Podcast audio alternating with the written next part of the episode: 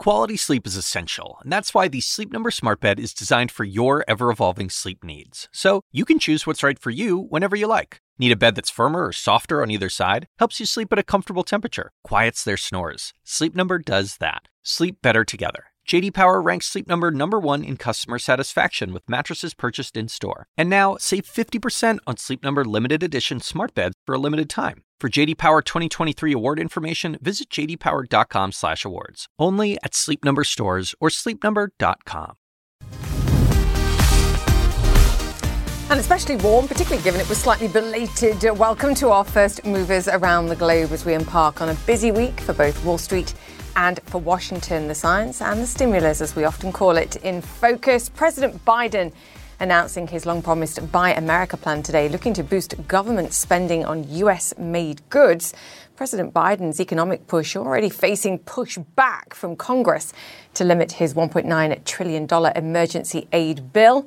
Senators demanded a more targeted approach during a call with the White House yesterday. The problem is, of course, the glitchy vaccine rollout, the need to extend spread mitigation efforts, and the new variants of the virus have all slowed the recovery and added to the uncertainty here. More aid will be needed eventually. It's just a question of when rather than if. Slow growth fears have slowed the rally in value and economic reopening stocks. Pandemic winners, meanwhile, like tech, remain king up 5% so far this month and sitting at record levels. That also means lofty earnings expectations. Apple, Facebook, Microsoft, and Tesla all reporting this week. So something to watch. That tech optimism, though, extending to Asia too. The Hang Seng closing above 30,000 for the first time in almost two years, with Tencent rising 10%. Also, at fresh records. Tencent also approaching a $1 trillion market valuation. Wow.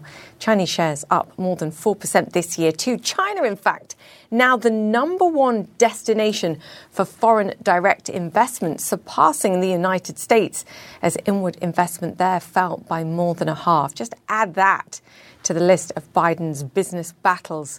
All right, let's get to the drivers. President Biden starting his first full week in office looking to win bipartisan support for his $1.9 trillion COVID relief package, but the chances of finding a compromise complicated by another development in Washington over the coming hours when the House initiates the second impeachment trial of Donald Trump. Christine Romans joins me now. Christine, that's a question we can't answer at this moment, but we yeah. can talk about stimulus and we can talk about the Buy America plan, taking a leaf, it seems, a little one perhaps, from President Trump's playbook here. What should we expect?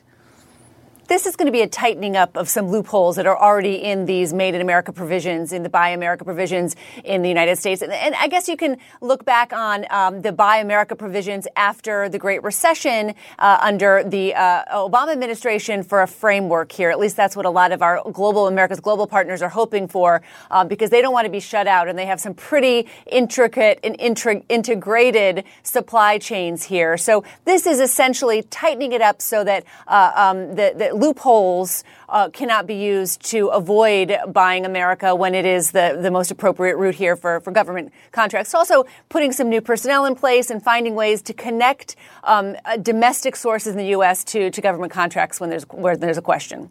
Yeah, international trade partners who've been wary of relations for the last four years will be watching this very closely, yeah. I think. Um, let's talk about the stimulus plan as well. It's sure. interesting to see some of the pushback that we've seen over the size of the bill, where that spending is going to go. But Senator Mitt Romney took a different tack in the last 24 hours as well over what he sees in terms of vulnerabilities of excess spending by the United States. Let me just play it for our viewers and get your take. I think people recognize it's important that we don't borrow hundreds of billions, actually trillions of dollars from the Chinese for things that may not be absolutely necessary. This is a time for us to act with prudence and care, and that's why, by the way, why we have two parties, why, why we have people looking at one another and making sure there's not some kind of excess that would be not good long term for the American people. Christine, what do you make of that? Well, where was the hue and cry about borrowing hundreds of billions of dollars from the Chinese when they were giving tax cuts to big American corporations that in turn had so much extra money they didn't know what to do with it? They gave it back to their shareholders. No, no, no, no. There is a four alarm fire in the American economy at the moment.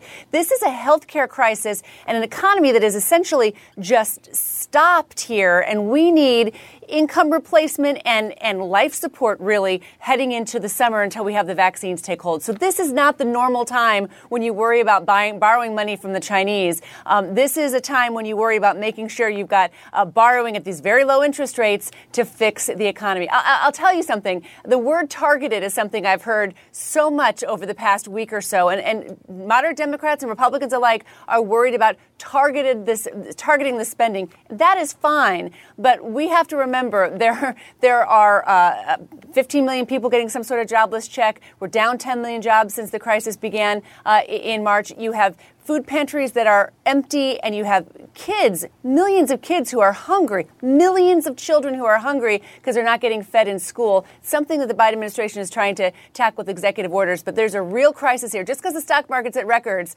uh, hello, inside the Beltway, the stock market's at records, but the American people are really, uh, uh, you know, it's a real tragic moment here, quite frankly.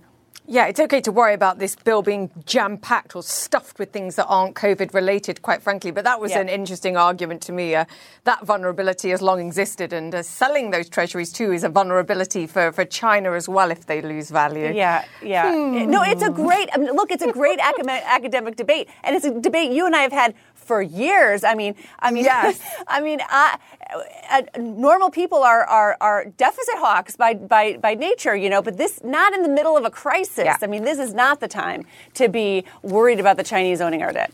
Yeah, we agree. As always, Christine Romans, thank you for that. All right, on Sunday, online retailer Amazon joined the US vaccination drive. 2,000 people received their first doses at Amazon pop up center in Seattle, but the company has offered to do more. It wants to help the Biden administration to speed up vaccine distribution nationwide. Joining us now, Jay Carney, Amazon's Senior Vice President of Global Corporate Affairs. He also served as the White House Press Secretary under President Obama. Jay, always fantastic to have you on the show. Talk to me about the success of the pop up event and, and any challenges that were faced. Sure. Well, we were really pleased with what mm. happened yesterday. We uh, partnered with Virginia Mason, uh, a healthcare uh, insurance firm or provider in Seattle, and uh, set up, uh, provided the the space and the logistics to set up a pop up uh, vaccination event. Our goal was to see 2,000 uh, Seattleites vaccinated. We hit 2,400. It ran about eight, eight, eight hours, a little more. Uh, and we're very excited to be participating uh, in Washington State with the governor there, Jay Inslee, in his drive to uh, hit a cadence of 45,000 vaccinations per day. Uh, and uh, as you mentioned earlier, we've reached out to the new administration and here in Washington, D.C., offering whatever help we can provide uh, and and we're open to ideas for that uh, as they uh, set out to achieve their goal uh, set by President Biden to see 100 million vaccinations done in 100 days.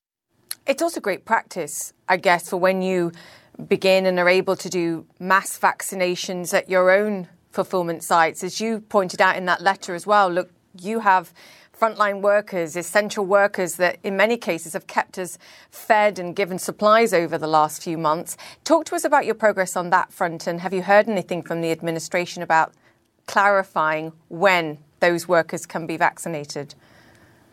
Sure. So we back in December with the Trump administration had written Dave Clark, our, our worldwide CEO of Consumer. He uh, wrote a letter, uh, uh, reached out to the uh, advisory committee uh, on immunization practices, which is the federal uh, committee that, uh, that gives recommendations to uh, uh around prioritization for immunizations and vaccinations. Uh, and uh, in other outreach to the Trump administration, we were told that we should go to the states who have jurisdiction and offer assistance there, which we, we did. We ended up writing letters a little a few days later in December to 44 governors because they are in the jurisdictions where we have a preponderance of employees. So we have, as you know, uh, you know, the vast majority of 800,000 uh, employees here in the United States are frontline workers. They're in our distribution centers and our fulfillment centers, uh, and they get those uh, goods to uh, folks around the country who need them uh, in a way that's safe for our customers. And we've done everything we can to ensure that our employees are safe. We have uh, the ability, because of our scale and the size of our facilities, the ability to vaccinate on site huge numbers of people, uh, which obviously both governors, uh, mayors in major cities, as well as President Biden uh, want to do. They want to uh, speed up the process of getting the vaccinations in place. And once it's uh, the appropriate time in the different jurisdictions for essential workers to be vaccinated, uh, we're absolutely eager to help. Uh, we run programs in all our fulfillment centers as it is uh, for annual flu shots. So we have a, a lot of experience in, in administering shots on site. Uh, and once uh, vaccinations are available for essential workers, we're eager to get uh, as many of our frontline employees vaccinated as possible.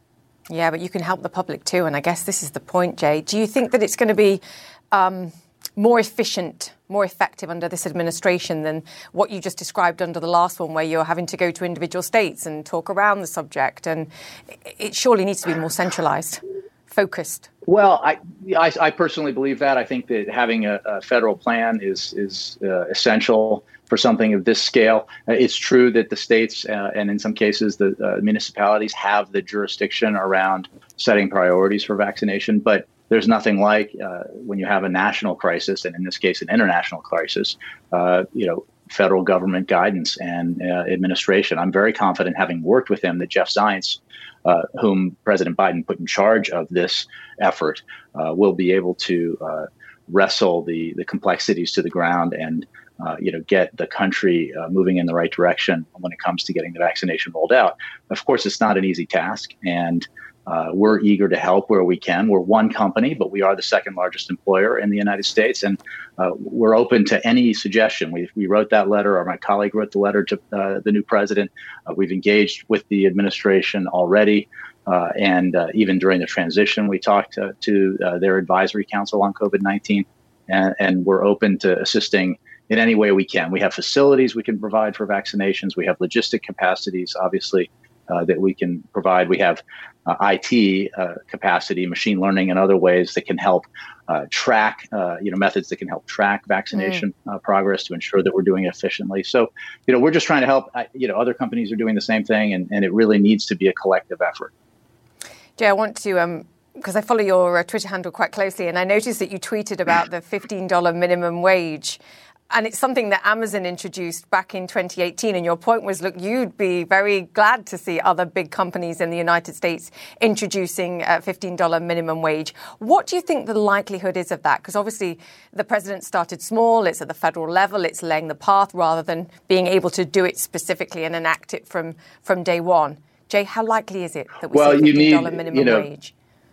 Sure, Julia, you need congressional action to raise the federal minimum wage, which is challenging uh, in any circumstance. It hasn't been done since 2009 and uh, it needs to be raised. We fully believe it, and uh, we're eager to help and, and talk about our experience, which has been extremely positive in raising our our minimum around you know for our hourly hourly workers to fifteen dollars. And we're we of course are, are, aware that if the federal minimum gets raised, uh, that's going to raise all uh, hourly wages, and and that will mean a, a, boost for our employees as well. So.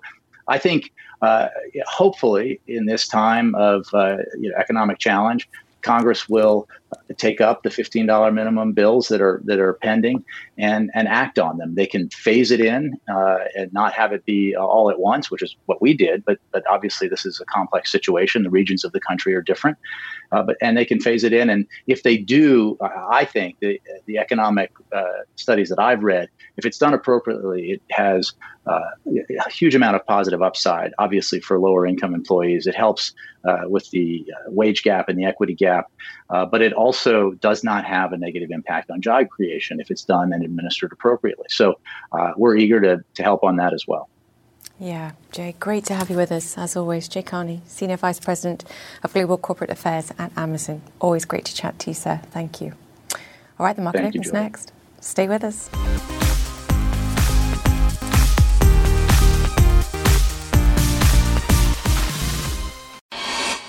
Welcome back to First Move. US stocks are up and running on the first trading day of the week, and it's a pretty mixed open, but tech rising to fresh records. Lots of talk about a wave of bullish tech bets in the options market. That's helped fuel the Nasdaq's advance to record highs. Goldman's warning that it's seeing signs of quote unsustainable excess in parts of the US market. Some people have been talking about that for a long time. In the meantime, Moderna shares are higher in early trading. It says its vaccines appear to protect against the new COVID variants, but it says it's working on a booster shot for the South African variant in case it's needed. So, good news from Moderna this morning. And one year has passed since Wuhan, China, the original epicenter of the coronavirus outbreak, entered the world's first COVID lockdown. CNN has revisited the city to see just how things have changed. David Culver joins us live. David, I don't think I'll ever forget seeing you in Wuhan in the beginning and running, trying to leave, being stuck and quarantining. What is it like one year on? You're right. And it's strange to think 12 months, Julia, mm. has passed, and we've been having this conversation about the past 12 months in, in, looking at what has been several stages of life. You know, it's gone from that adrenaline rush that you described in leaving, and for the people of Wuhan, it likewise was an adrenaline fueled by uncertainty, mystery, the unknown. That then turned into a crippling lockdown that lasted 76 days. That ended up in fatigue, but seemed to be effective, brought life back to near normal, but that was for the back half of the year. And here we are as we mark one year. One thing that was evident for us as we went back into Wuhan is that for many of the folks there, it's still starting to process for them. This is when they're coming to the realization of what the past year has been like. It is a city whose name evokes mystery, allegations of cover up, and agony Wuhan, China. CNN returning to this, the original epicenter of the coronavirus outbreak. On January 23, 2020, this metropolis of more than 11 million residents locked down. We left hours before, beginning a two week quarantine in Beijing. For 76 days, Wuhan remained sealed off. And here we are again, back one year later, the Huanan Seafood Market. This at one point was believed to have been, by Chinese authorities, the ground zero of this outbreak. This time last year, security had ushered us away within minutes of reporting. Now, January 2021, no security here. We've been walking around for several minutes. They don't seem to care. That was until we started looking inside. We noticed some people working behind the gate. Suddenly, a seemingly random passerby on a bike shouted at us, saying, Don't be sneaky. He later identified himself vaguely as working for the government. He told us to walk around and try the entrance. Can we go in? We can go in that way. He said apparently we can go in, so we'll see if we can actually get inside the market. but I'm going to ask this guy. Can you go in? You can't go inside. Oh, tell him we have a, a COVID test, a negative COVID test. Okay, you just can't get it. You can't get. Don't take the pictures. Okay, no pictures. Yeah. So clearly, a bit sensitive. Perhaps it's because we're foreigners or because we're journalists. The virus's origin has become highly politicized. U.S. officials accusing China of covering up and allowing the virus to spread. China defensive, saying the Trump administration was deflecting blame for its own mishandling. A team from the WHO is now in Wuhan, tasked with trying to find out the truth. And yet, geopolitics aside, the human suffering, it is universal. Young Min spoke with us knowing she could face pressures from officials, but a mother who's lost her only daughter has no more to lose. When I sat down, you thanked me for getting the truth out. What is the truth as you know it? The local officials did not tell us about the pandemic, she said. If measures were taken, I would not have sent my child to the hospital, which was the source of the infection. Last January, Young's 24 year old daughter had been receiving treatment for cancer she contracted COVID 19 and died in early February. When I speak about this, some parts of my heart still ache, she said. Amidst the deep pain, we also encountered moments of hope in our return. On the eve of the lockdown last year, we visited this fruit market. This woman selling sugarcane told me at the time that she was terrified. She stayed, fearing the financial burden. Twelve months later, we met again. At that time, I was crying all the time, she told me. We were suffering and scared. Above her face mask, the pain still visible in her eyes. She says the people of Wuhan are resilient, likening them to heroes. I'm so glad to see you in person and to know that you made it through the lockdown and you're healthy. The market mood remarkably different from last year. Business bustling, people much more at ease. Would you say Wuhan is back open and on the path to recovery? It's not just starting from now, he says. It started very early, to be honest. In my opinion, Wuhan had already begun to recover since mid to late March. Delivery driver Lao Ji has become well known on Chinese social media as he chronicled life during the lockdown. The then and now are striking. A city desolate amidst the lockdown, followed by a summer with packed pool party images that shocked a socially distanced world outside of China and a New Year's celebration that brought Wuhan residents shoulder to shoulder. Though with new cluster outbreaks in the north of China, many here in Wuhan once again wearing face masks, cautious of the lingering unknowns, and still surrounded by the haunting memories of a lockdown that kept millions of residents, along with their grief, sealed inside. For some, only now, 12 months later, it is just beginning to surface. And Julia, we know the pandemic has become a highly politicized thing in many ways, and, and, geopolitics aside, because as you and I have talked about many times, it's become in a generalized way China versus the U.S., a lot of blame going around. I think what this visit back brought to us was the realization that there is a very real human suffering that is still taking place and is not likely to heal anytime soon. Yeah, it's such an important point, David, for all the economic recovery in terms of numbers and the different handling of it. To your point, the suffering continues. Right. David Culver, brilliant work. Thank you, as always. You're watching First Move. More to come.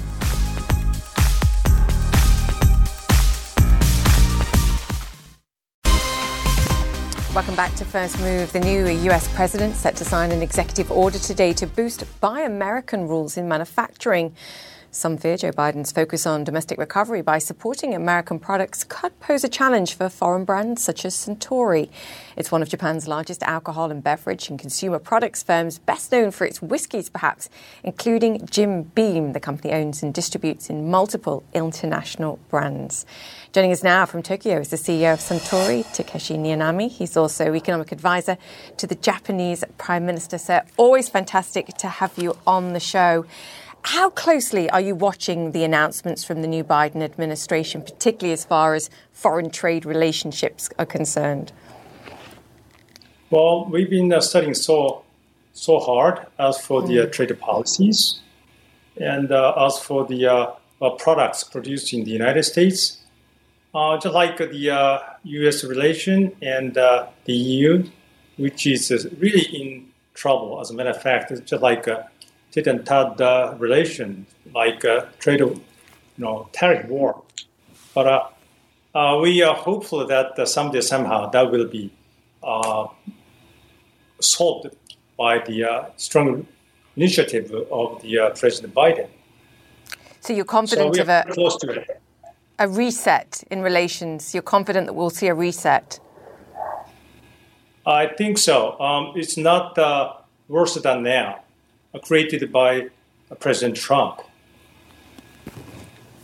I want to talk to you about what you're seeing in Japan as well, and we, as we wait for that to, to play out. You said to us the last time you were on the show that the first quarter of this year, sort of December, January, February, was going to be incredibly tough for, for everyone. We've obviously got areas now in Japan under the second lockdown. Just what are you seeing there? The new restriction on bars and the restaurants is a harsh blow. And I see so many irregular workers are leaving businesses, which means uh, they became jobless. And they are under the uh, huge you know, relief package from the government, but they need more. And plus, we see more companies in the service sector losing businesses. So, as I expected, the first quarter uh, would be so hard for them and for us as well. But uh, people losing jobs do not have a hope toward the future when this situation will be better and uh, when they can find jobs. So that's a critical issue for our economy. As you've said, more support is needed despite what's already been given. I'm sure that's the message that you're giving to the Prime Minister too. How confident are you that more support is coming? Yeah, the current Congress, which we call Diet, is now mm. discussing how to support I believe more support will be provided to people. The key thing is it's decided, but how to implement by the government with agility. So money is ready, but it should be spent through bureaucratic processes. So the government has to be in a hurry to support people in need.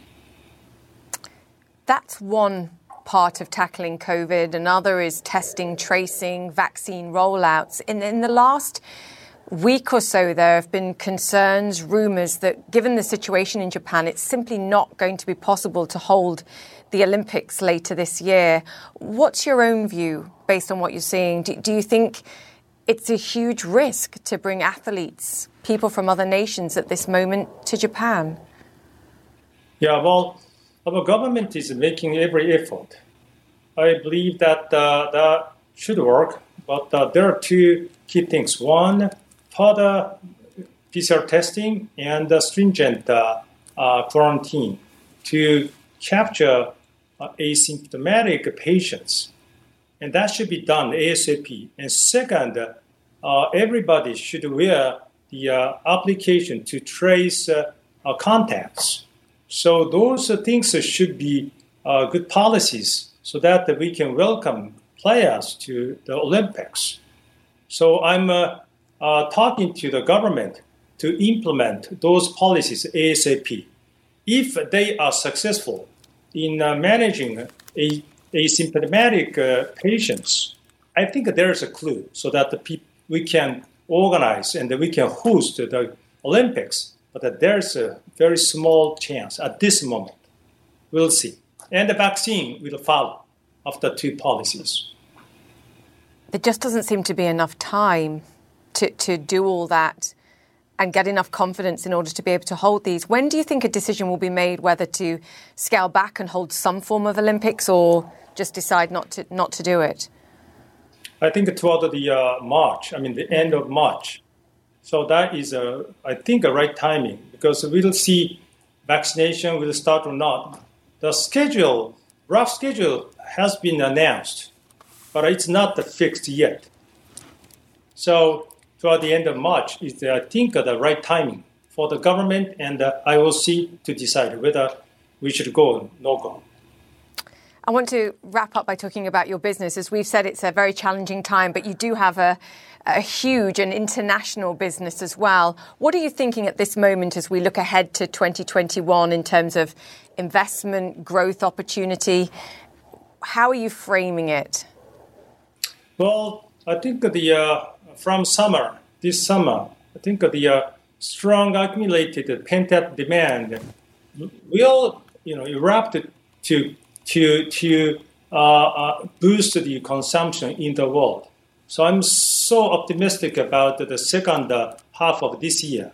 So people want to buy, uh, you know, drinks, and people want to dine out. So uh, that's uh, the humankind's, you know, nature. So I think that that that will show the strong demand to our products and uh, you know consumer products. So that is uh, really important for us to to leverage the pent up demand so in doing so, uh, consumers uh, will be asking for innovative products and uh, premium products. So we will be ready for it. We're social creatures. We want to get back out there. So uh, I hope that your optimism about the second half of this year is too. You've told us in the past that some of the most interesting areas, India, Southeast Asia, China for you. Is that still the case? And is that perhaps where you're looking? Yes, uh, vaccinations are, are already happening in those countries as right. well. Uh, it's it's uh, you know growing consensus that, that they will get the support from China. Whether it's good or not, but I think uh, uh people are getting kind of relief uh, from uh, vaccines provided by China, and India has a strong demand to whiskey and spirits and drinks, and it, so Asia is a center, still a center of growth in the world, and we will put more resources to Asian countries, including China, India. Yeah, consumption and investment opportunities where we see the speediest vaccine rollout and control of the virus, which makes sense. So fantastic to have you on the show as always. Thank you for uh, giving us thank your you. thoughts and insights. The CEO of Suntory there. So thank you. You're watching First Move. More to come.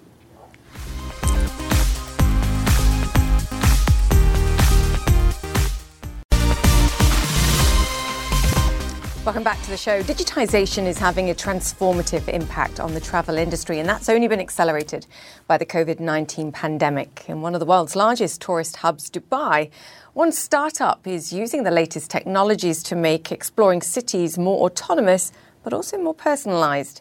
Anna Stewart has the story.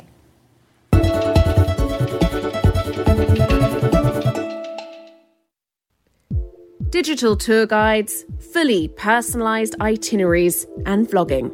Travel is becoming digitised, and Dubai based tech entrepreneur Fabian Dagestein is seeing a gap in the market. The next big idea in the travel industry is autonomous travel to be able to plan, book, and navigate travel experiences Spurred on by the global pandemic, individual and small group travel is becoming more popular. Dagestein believes tourists are looking for tailored and authentic experiences. He's developed Street Life, an app that allows users to create their entire trip on their phones. Hi everyone, I'm Zara. Local vloggers and Instagram influencers like Zara Amira can feed high quality digital tours of unexplored shops and public places, showing their local experiences. Users can watch and choose the places they want to visit, creating a customized itinerary before starting their physical journey. You have to imagine it like a TikTok for travel, where you can swipe up and down between different tours, bookmark the places you like, create your own tours, and book Careems and Ubers to be able to get from one place to the next. Digital tools such as virtual reality, AI, and algorithms are increasingly being adopted in the travel industry. This tech will add up to $305 billion of value to the travel industry by 2025 according to research by the World Economic Forum. The pandemic is forcing cities to showcase their landmarks through virtual tours and interactive experiences. But Dagestein believes advances in technology will complement the physical travel experience. Always will have to have the physical experience. So we're building the technology to fully personalize it. His ambitions go beyond Dubai. Street Life will launch shortly in Zurich and Berlin and as more travel restrictions will be lifted, Dagestein has plans to expand to other locations. Combining technology with physical travel, Dagestein Street Life is aiming to become the digital go to for autonomous, personalised, and seamless travel. Anna Stewart, CNN.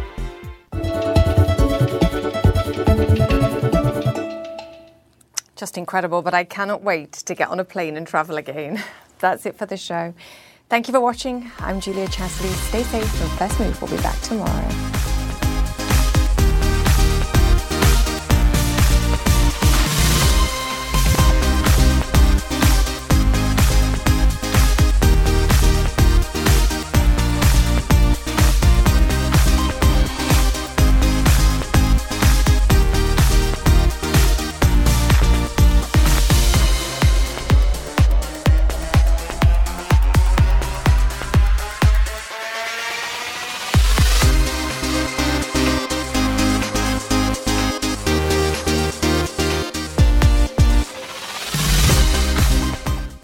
When you work, you work next level. When you play, you play next level. And when it's time to sleep, Sleep Number smart beds are designed to embrace your uniqueness, providing you with high-quality sleep every night. Sleep next level. JD Power ranks Sleep Number number 1 in customer satisfaction with mattresses purchased in-store. And now, the Queen Sleep Number C4 smart bed is only $1,599. Save $300 for a limited time, only at Sleep Number stores or sleepnumber.com. Prices higher in Alaska and Hawaii. Quality sleep is essential, and that's why the Sleep Number Smart Bed is designed for your ever evolving sleep needs. So you can choose what's right for you whenever you like. Need a bed that's firmer or softer on either side? Helps you sleep at a comfortable temperature, quiets their snores. Sleep Number does that. Sleep better together. JD Power ranks Sleep Number number 1 in customer satisfaction with mattresses purchased in-store. And now, save 50% on Sleep Number limited edition smart beds for a limited time. For JD Power 2023 award information, visit jdpower.com/awards. Only at Sleep Number stores or sleepnumber.com.